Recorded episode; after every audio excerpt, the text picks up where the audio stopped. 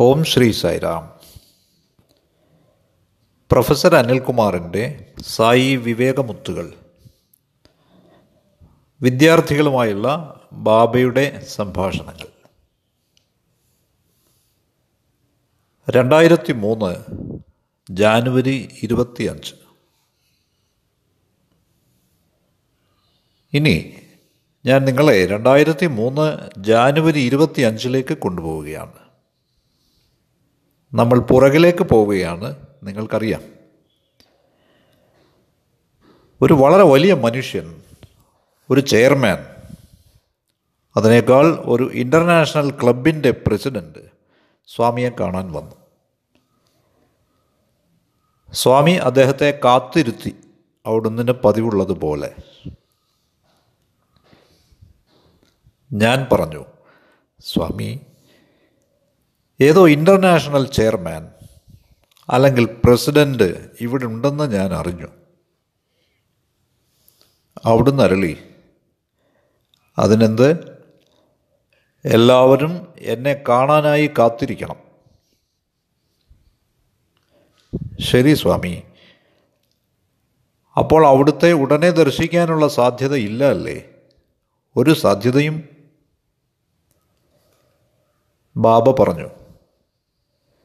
ആളുകൾ എന്റെ അടുത്ത് പല കാരണങ്ങളാലാണ് എത്തുന്നത്. അവരുടെ ബിസിനസ് സാധ്യതകൾക്കായി അവരുടെ കുടുംബ പ്രശ്നങ്ങൾക്കായി അവരുടെ ആഗ്രഹ സാഫല്യത്തിനായി. എന്നാൽ എനിക്ക് വേണ്ടി എന്റെ അടുത്ത് വരുന്നവരെ ഞാൻ അവരിവിടെ എത്തിച്ചേരുന്ന ഉടനെ കാണും. ഞാൻ അവർക്ക് ഉറപ്പായും ഒരു ഇന്റർവ്യൂവും നൽകും. അവരെനിക്ക് വേണ്ടി വന്നതാണെങ്കിൽ. പക്ഷേ നിരവധി പേർ അതിനല്ല വരുന്നത്. അവർ അവരുടെ സ്വന്തം വ്യക്തിപരമായ ആഗ്രഹങ്ങളോ വൈയക്തിക സൗകര്യങ്ങളോ നിറവേറുന്നതിനാണ് വരുന്നത്. ഭഗവാൻ ഇപ്രകാരമാണ് അരളിയത്. ആ നിമിഷം ഞാൻ പ്രതികരിച്ചു. സ്വാമി ഞാൻ പത്രം വായിച്ചപ്പോൾ എനിക്ക് വളരെ വേദന തോന്നി. എല്ലായിടവും ലഹളയാണ്. എല്ലായിടത്തും കൂട്ടക്കൊലയാണ്. എല്ലായിടവും അക്രമമാണ്. ഞാൻ വളരെ അസ്വസ്ഥനാണ് സ്വാമി. എന്താണിതെല്ലാം? അപ്പോൾ സ്വാമി പറഞ്ഞു അക്രമത്തിന്റെ തോതിലേ വ്യത്യാസമുള്ളൂ. എല്ലായിടത്തും അക്രമം വ്യാപിച്ചിരിക്കുകയാണ്. എന്നിട്ട് അവിടുന്ന് ഒരു ഉദാഹരണം പറഞ്ഞു. ഒരു തവളയെയും പാമ്പിനെയും നോക്കുക. പാമ്പ് തവളയെ വിഴുങ്ങാൻ തയ്യാറായിരിക്കുന്നു. പാമ്പിന്റെ പുറകിലായി പാമ്പിനെ വിഴുങ്ങാൻ തയ്യാറായി ഒരു മയിൽ നിൽപ്പുണ്ട്. അങ്ങനെ തവള പാമ്പിനാൽ കൊല്ലപ്പെടുമെന്ന ഭീഷണിയിൽ കഴിയുന്നു. പാമ്പ് മയിലിനാൽ കൊല്ലപ്പെടുമെന്ന ഭീഷണിയിൽ കഴിയുന്നു. ഇങ്ങനെയാണ് അക്രമം എല്ലായിടത്തും പടരുന്നത്. ഒന്ന് മറ്റൊന്നിനെ ഉന്മൂലനം ചെയ്യുന്നതിന് ശ്രമിക്കുന്നു. ഇവിടെ അവിടുന്ന് നമുക്കെല്ലാവർക്കും അത്യധികം താല്പര്യം ഉളവാക്കാവുന്ന ഒരു സുന്ദരമായ പരാമർശം നടത്തുകയുണ്ടായി. ആളുകൾക്ക് ഇക്കാലത്ത് ശിക്ഷയെ ഭയമാണെന്നത് ദൗർഭാഗ്യകരമാണ്. മോശം കാര്യങ്ങളെയൊക്കെ അവർ ഭയപ്പെടുന്നു. ഒരുത്തൻ മറ്റൊരുത്തനെ കൊല്ലാൻ പോവുകയാണെന്ന് പറഞ്ഞാൽ ആളുകൾക്ക് അവനെ ഭയമാണ്. ആരെങ്കിലും വീട് കത്തിക്കുമെന്ന് പറഞ്ഞാൽ അവരാ ഭീഷണി ഭയക്കുന്നു. എന്നാൽ ഇന്നേ വരെ അവർക്ക് ചെയ്യാൻ പറ്റിയിട്ടില്ലാത്ത ചില നല്ല കാര്യങ്ങളെപ്പറ്റി അവർക്കൊട്ടും ഭയമില്ല. ഇതിനോടകം തന്നെ അവർ ചെയ്യേണ്ടിയിരുന്ന ചില നല്ല കാര്യങ്ങളെപ്പറ്റി അവർക്ക് ഭയമേ ഇല്ല. ആളുകൾ ഭീഷണിയെ മാത്രം ഭയക്കുന്നത് ദൗർഭാഗ്യകരമാണ്. ഭഗവാൻ രണ്ടായിരത്തി മൂന്ന് ജാനുവരി ഇരുപത്തി അഞ്ചിനാണ് ഇപ്രകാരം അരുളിയത്. രണ്ടായിരത്തി മൂന്ന് ജാനുവരി ഇരുപത്തിനാല്. ഇനി നമ്മൾ രണ്ടായിരത്തി മൂന്ന് ജാനുവരി ഇരുപത്തിനാലിലെ ഒരു സംഭവത്തിലേക്ക് വരികയാണ്. സ്വാമി വിവിധ കാര്യങ്ങളെപ്പറ്റി സംസാരിക്കുവാൻ ആരംഭിച്ചിരുന്നു. അവിടുന്ന് പറഞ്ഞു വ്യക്തിത്വം പേഴ്സണാലിറ്റി വളരെ പ്രധാനമാണ്. വ്യക്തിത്വം പരമപ്രധാനമാണ്. ഞാൻ പറഞ്ഞു സ്വാമി വ്യക്തിത്വം? എനിക്ക് തരക്കേടില്ലാത്ത ഒരു വ്യക്തിത്വമുണ്ട്. നാടൻ ഭാഷയിൽ വ്യക്തിത്വം എന്നാൽ ശരീരപ്രകൃതിയാണ്. അപ്പോൾ അവിടുന്ന് പറഞ്ഞു അത് ഈ വ്യക്തിത്വമല്ല. ശാരീരിക വ്യക്തിത്വം അല്ല. സ്വഭാവം പെരുമാറ്റ രീതികൾ മര്യാദ ശിഷ്ടാചാരം അച്ചടക്കം ഇതെല്ലാം ചേർന്നതാണ് നിങ്ങൾ പറയുന്ന വ്യക്തിത്വം. ഈ സ്വഭാവ വ്യക്തിത്വം വളരെ പ്രധാനമാണ്. ഇത് സംബന്ധമായി അവിടുന്ന് അല്ലുകയുണ്ടായി. ആരാണൊരു കുട്ടി? കുട്ടിത്വമുള്ള ആളാണ് കുട്ടി. ആരാണൊരു പുരുഷൻ? നല്ല പെരുമാറ്റ രീതികളുള്ളവനാണ് പുരുഷൻ. അവിടുന്ന് നൽകിയ നിർവചനം ഇതാണ്. എന്നിട്ട് അവിടുന്ന് നടന്ന കാര്യങ്ങളെപ്പറ്റി പറഞ്ഞു.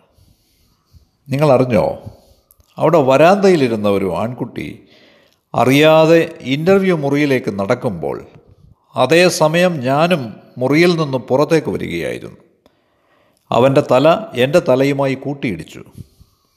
പെട്ടെന്ന് ആ കുട്ടി അകത്ത് പോയിട്ട് കരയാൻ തുടങ്ങി. സ്വാമി എന്നോട് ക്ഷമിക്കൂ സ്വാമി.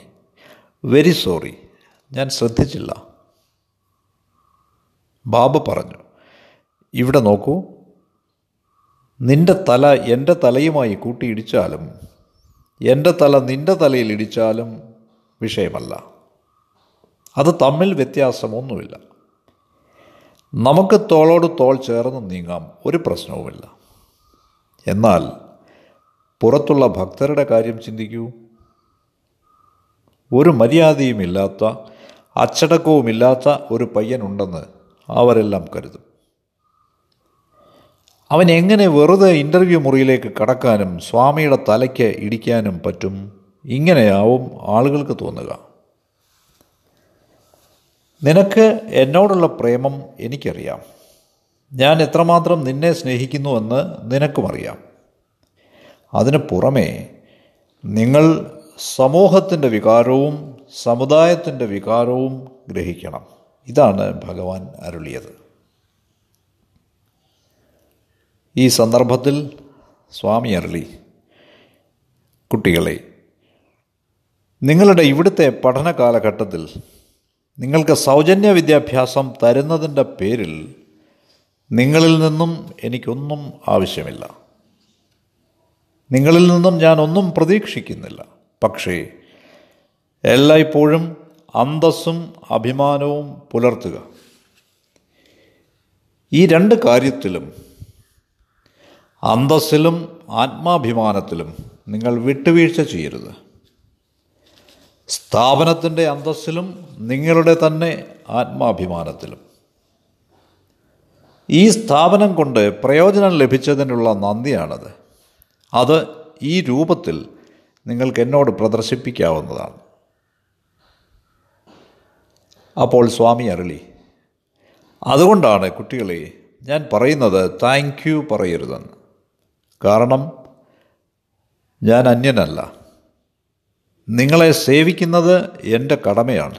അതിനാൽ നിങ്ങൾ താങ്ക്സ് പറയേണ്ടതില്ല. എന്നാൽ അവിടുന്ന് കൂട്ടിച്ചേർത്തു.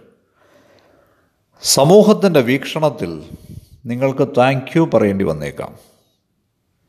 നിങ്ങൾക്കത് പറയേണ്ടതില്ലെന്ന് എനിക്ക് എന്റെ ഹൃദയത്തിന്റെ അഗാധതയിൽ അറിയാം. എന്നാൽ സമൂഹം ഓരോ സ്ഥലത്തെയും സംസ്കാരം നിങ്ങളിൽ നിന്ന് പ്രതീക്ഷിക്കപ്പെടുന്ന മര്യാദ ഇവയൊക്കെ കാരണം നിങ്ങൾക്ക് താങ്ക് യു പറയേണ്ടി വന്നേക്കാം. ഇതാണ് ഭഗവാൻ ആ വേളയിൽ അരുളിയത്.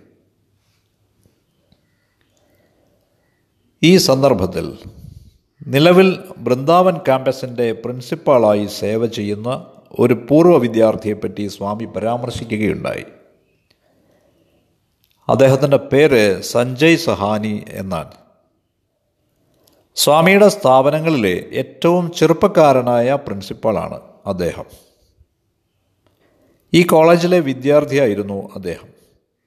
സ്വാമി അദ്ദേഹത്തെപ്പറ്റി ഞങ്ങളോട് സംസാരിക്കാൻ തുടങ്ങി. ഇവിടെ ഒരു കുട്ടിയുണ്ട്. അവൻ സ്വന്തം സഹോദരിയുടെ കൂടെ ഡൽഹിയിൽ നിന്നും ട്രെയിനിൽ വരുമ്പോൾ അവൾക്കൊപ്പം ഇരിക്കാൻ വിസമ്മതിച്ചു. എന്തുകൊണ്ട്? കാരണം അവർ ഇരുവരും ചെറുപ്പക്കാരാണ്. അന്യർക്കറിയില്ല അവർ സഹോദരി സഹോദരന്മാരാണെന്ന്. മറ്റുള്ളവർ അവരുടെ ബന്ധത്തെ തെറ്റിദ്ധരിച്ചേക്കാം. അതുകൊണ്ട് അവൻ അവളെ തന്റെ അടുത്തു നിന്നും മാറ്റി സ്ത്രീകളുടെ ഒപ്പം ഇരുത്തി. എന്നിട്ട് അവൻ അവിടെ തന്നെ പുരുഷന്മാർക്കൊപ്പം ഇരുന്നു. ബാംഗ്ലൂരിൽ എത്തിയിട്ട് സ്ത്രീകൾ സഞ്ചരിച്ചൊരു കാറിൽ അവളെയും ഇരുത്തിയിട്ട് അവൻ പുരുഷന്മാരുടെ ഗ്രൂപ്പിനൊപ്പം മറ്റൊരു കാറിലാണ് സഞ്ചരിച്ചത്. അവർ സഹോദരി സഹോദരന്മാരായിരുന്നിട്ടും ഇപ്രകാരമാണ് അവർ യാത്ര ചെയ്തത്. എന്തുകൊണ്ട്? എന്തുകൊണ്ടെന്നാൽ സമൂഹത്തിന്റെ വികാരവും കണക്കിലെടുക്കണം. ഈ സന്ദർഭത്തിൽ സ്വാമി പറഞ്ഞു ഒരു പ്രായം ചെന്ന മനുഷ്യൻ ഒരു ചെറുപ്പക്കാരിയായ പെൺകുട്ടിയും ഒത്ത് കളിച്ചു എന്ന് വരാം. എന്നാൽ സമൂഹം അവരെ തെറ്റിദ്ധരിക്കില്ല. കാരണം പ്രായമായ വ്യക്തി മുത്തച്ഛനും കൊച്ചു പെൺകുട്ടി പേരക്കുട്ടിയുമാണെന്നേ അവർ കരുതും. എന്നാൽ അതേസമയം ചെറുപ്പക്കാർ ഒരു സ്ത്രീയും പുരുഷനും അവർ സഹോദരി സഹോദരന്മാരാണെങ്കിൽ കൂടി അവരുടെ പ്രായം കാരണം മറ്റുള്ളവർ അത് ശരിയായി ധരിക്കില്ല. അതുകൊണ്ട് മറ്റുള്ളവർ നിങ്ങളെപ്പറ്റി ചിന്തിക്കുന്നത് കണക്കിലെടുത്താവണം നിങ്ങളെപ്പോഴും പെരുമാറേണ്ടത്. ഇതാണ് ഭഗവാൻ അരുളിയത്. അവന്റെ പത്തരമാറ്റുള്ള സ്വഭാവവും ഉറച്ച അച്ചടക്കവും കാരണം സഞ്ജയ് സഹാനി ഇന്ന് ബൃന്ദാവൻ ക്യാമ്പസിന്റെ പ്രിൻസിപ്പാളായി സേവ ചെയ്യുകയാണ്. അവന്റെ മാറ്റുള്ള സ്വഭാവം കാരണമാണ് അവൻ ഇങ്ങനെയൊരു ഉന്നതമായ സ്ഥാനത്ത് ഇരിക്കുന്നത്. ഇതാണ് ഭഗവാൻ പറഞ്ഞത്. ഇനി ഞാൻ ഇതും നിങ്ങളോട് പറയട്ടെ. ആൺകുട്ടികളെ നോക്കിക്കൊണ്ട് സ്വാമി പറഞ്ഞു സുഹൃത്തുക്കളെ ഇത് കേവലം ആൺകുട്ടികൾക്ക് വേണ്ടി മാത്രമുള്ള നിർദ്ദേശങ്ങളല്ല. ഇവ എല്ലാ സായി ഭക്തർക്കും ചെറുപ്പക്കാർക്കും മുതിർന്നവർക്കും ഇപ്പോഴത്തേക്കും ഭാവിയിലേക്കും ഉള്ളതാണ്. ഈ സന്ദേശം മനസ്സിൽ സൂക്ഷിക്കേണ്ടതാണ്. തന്നെയുമല്ല ആ സാഹചര്യം അവിടുത്തെ സന്ദേശം പകരാനുള്ള ഒരു ഒഴികഴിവും കൂടിയായിരുന്നു. ഞാൻ ഉദ്ദേശിച്ചത് നിങ്ങൾക്ക് മനസ്സിലായെന്ന് കരുതുന്നു. ഭഗവാൻ പറഞ്ഞു അനുയോജ്യമായ രീതിയിൽ വേണം നിങ്ങൾ വസ്ത്രം ധരിക്കുവാൻ. നിങ്ങൾ പഠിച്ച സ്ഥാപനത്തിന് ചേരുന്ന വിധത്തിലാവണം അത്. നിങ്ങളുടെ വേഷവും നിങ്ങളുടെ പെരുമാറ്റവും കണ്ട് ആളുകൾ ഊഹിക്കണം. ഈ പയ്യൻ Shri Sathya Sai institute of higher ലേണിങ്ങിൽ നിന്നാണ്. നിങ്ങൾക്ക് ആരോടും പറയേണ്ടി വരില്ല. നിങ്ങളുടെ വേഷവും പെരുമാറ്റവും നിങ്ങൾ ഏത് സ്ഥാപനത്തിൽ നിന്നാണെന്ന് സ്വയമേ വിശദമാക്കണം. പിന്നെ ഈ വേളയിൽ സ്വാമി പരാമർശിക്കുകയുണ്ടായി. ചില ആളുകൾ മൃഗങ്ങളെ പോലും പേടിപ്പിക്കുന്ന ഡ്രസ്സാണ് ഇടുന്നത്. എന്നത് ദൗർഭാഗ്യകരമാണ്. അത്തരം വേഷം നിങ്ങൾ ധരിക്കുന്നത് എനിക്കിഷ്ടമല്ല. ഇനി നിങ്ങൾക്ക് പാടണം എന്നുണ്ടെങ്കിൽ വീട്ടിൽ വെച്ച് പാടുക കോളേജിൽ വെച്ച് മ്യൂസിക് കോളേജിൽ വെച്ച് പരിശീലിക്കുക. പക്ഷേ തെരുവിൽ വെച്ച് പാടി നിങ്ങൾ സ്വയം വില കളയാതിരിക്കുക. നിങ്ങൾ സംസാരിക്കുന്ന വാക്കുകൾ മൃദുവും സ്വീകാര്യവും ആവുക അത്ര മധുരമാവുക. റൗഡികളെ പോലെ തെരുവിൽ ഉറക്കെ സംസാരിക്കരുത്. ഇതാണ് ഭഗവാൻ അരളിയത്. ഈ സന്ദർഭത്തിൽ അവിടുന്ന് അരളി ചിലപ്പോഴൊക്കെ അധ്യാപകരും തെറ്റു ചെയ്യുന്നു. ഞങ്ങൾക്കും ഞങ്ങളുടെ വിഹിതം കിട്ടണം. സ്വാമി മഹാഭാരതത്തിൽ നിന്ന് ഈ രാജ്യത്തെ മഹത്തായ ആ ഇതിഹാസത്തിലെ ഒരു ഗുരുവിന്റെ ഉദാഹരണമാണ് നൽകിയത്. ദ്രോണർ എന്ന ഒരു ഗുരു ഉണ്ടായിരുന്നു. ദ്രോണരാണ് എല്ലാ പാണ്ഡവരെയും കൗരവരെയും അസ്ത്രവിദ്യ പഠിപ്പിച്ചത്. അവസാനം അർജുനൻ എന്ന ശിഷ്യൻ ദ്രോണാചാര്യരോട് ചോദിച്ചു പ്രഭു ഞാൻ അവിടുത്തെ പദകമലങ്ങളിലിരുന്ന് എന്റെ പഠനം പൂർത്തീകരിച്ചു. ഞാൻ നന്ദി പ്രകാശിപ്പിക്കുവാൻ ആഗ്രഹിക്കുന്നു. അങ്ങയോടുള്ള സ്നേഹവും കടപ്പാടും പ്രദർശിപ്പിക്കുവാനായി ഞാൻ എന്തെങ്കിലും ഒന്ന് കാഴ്ചവെക്കുന്നതിനായി ആശിക്കുകയാണ്. ദ്രോണാചാര്യർ മറുപടി പറഞ്ഞു നോക്കൂ അർജുന വളരെ കാലം മുമ്പ് ദ്രുപദൻ എന്നൊരു രാജാവിനാൽ ഞാൻ അപമാനിതനായിട്ടുണ്ട്. രാജാവ് എന്നെ അവഹേളിക്കുകയുണ്ടായി. അവനെ നീ ഇവിടെ കൊണ്ടുവരണമെന്ന് ഞാൻ ആഗ്രഹിക്കുന്നു. അവനെ നീ പിടിച്ചു കെട്ടി നിന്റെ രഥത്തിൽ കെട്ടി വലിച്ചിഴച്ച് എന്റെ മുമ്പിൽ കൊണ്ടുവരണം. എങ്കിൽ മാത്രമേ എന്റെ പ്രതികാരത്തിന് ശമനമുണ്ടാകൂ. അർജുനൻ ഇത് പ്രകാരം പുറപ്പെട്ട് ദ്രുപദരാജനെ കൊണ്ടുവന്നു. ഇനി യുദ്ധഭൂമിയിൽ ഇതേ ദ്രോണാചാര്യർ ഒരു പ്രസ്താവന കേട്ടിട്ട് പ്രസ്താവനയുടെ പകുതി മാത്രം കേട്ടിട്ട് മൊത്തമല്ല. തൽക്ഷണം മരണമടഞ്ഞു. എന്തായിരുന്നത്? തുറന്ന യുദ്ധഭൂമിയിൽ ഈ പ്രസ്താവനയാണ് ഉണ്ടായത്. ഇവിടെ നോക്കൂ. അശ്വത്ഥാമാവ് മരിച്ചു. അശ്വത്ഥാമാവ്. അശ്വത്ഥാമാവ് കൊല്ലപ്പെട്ടു. അശ്വത്ഥാമാവ് ആരായിരുന്നു? ദ്രോണരുടെ മകനായിരുന്നു അശ്വത്ഥാമാവ്. തന്റെ പുത്രന്റെ മരണവാർത്ത കേട്ട ഉടനെ ദ്രോണർ തന്റെ ശരീരം ഉപേക്ഷിച്ചു പോയി. എന്നാൽ ഈ പ്രസ്താവനയുടെ മറ്റേ പകുതി അദ്ദേഹം കേട്ടില്ല. അശ്വത്ഥാമാവ് എന്നത് ഒരു ആനയുടെയും പേരായിരുന്നു. യുദ്ധഭൂമിയിൽ നിരവധി ആനകളുണ്ടായിരുന്നു അശ്വത്ഥാമാവ് എന്ന പേരുള്ള ഒരാന കൊല്ലപ്പെട്ടിരുന്നു. പക്ഷേ ദ്രോണർ പ്രസ്താവനയുടെ ആദ്യ പകുതി മാത്രമേ കേട്ടുള്ളൂ. അശ്വത്ഥാമാവ് എന്ന പേരുള്ള തന്റെ പുത്രനാണ് കൊല്ലപ്പെട്ടതെന്ന് അദ്ദേഹം കരുതി. എന്നാൽ വാസ്തവത്തിൽ അത് അദ്ദേഹത്തിന്റെ മകനായിരുന്നില്ല. അശ്വത്ഥാമാവ് എന്ന് പേരുള്ള ആനയായിരുന്നു മരിച്ചത്. അദ്ദേഹത്തിന്റെ വികാരങ്ങൾക്ക് എന്താണ് സംഭവിച്ചത്? അദ്ദേഹത്തിന്റെ സമചിത്തതയ്ക്ക് എന്താണ് സംഭവിച്ചത്? ഒരു ഗുരു എന്ന നിലയിൽ അദ്ദേഹം അങ്ങനെ പെരുമാറാമായിരുന്നോ? അദ്ദേഹം പ്രതികാരദാഹിയായിരുന്നു അപ്പോൾ. അദ്ദേഹം പൂർണമായും ബദ്ധനായിരുന്നു. ഇത് ഒരു ഗുരുവിന്റെ പിഴയാണ്. സ്വാമി എനിക്കൊരു ചെറിയ സംശയമുണ്ട്.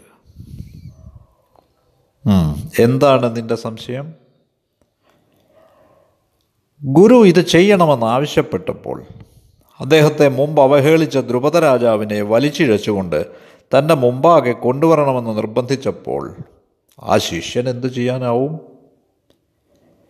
തന്റെ ഗുരുവിന്റെ ആഗ്രഹം നിറവേറ്റി അവന്റെ നന്ദി പ്രകടിപ്പിച്ചേ പറ്റൂ അവന്.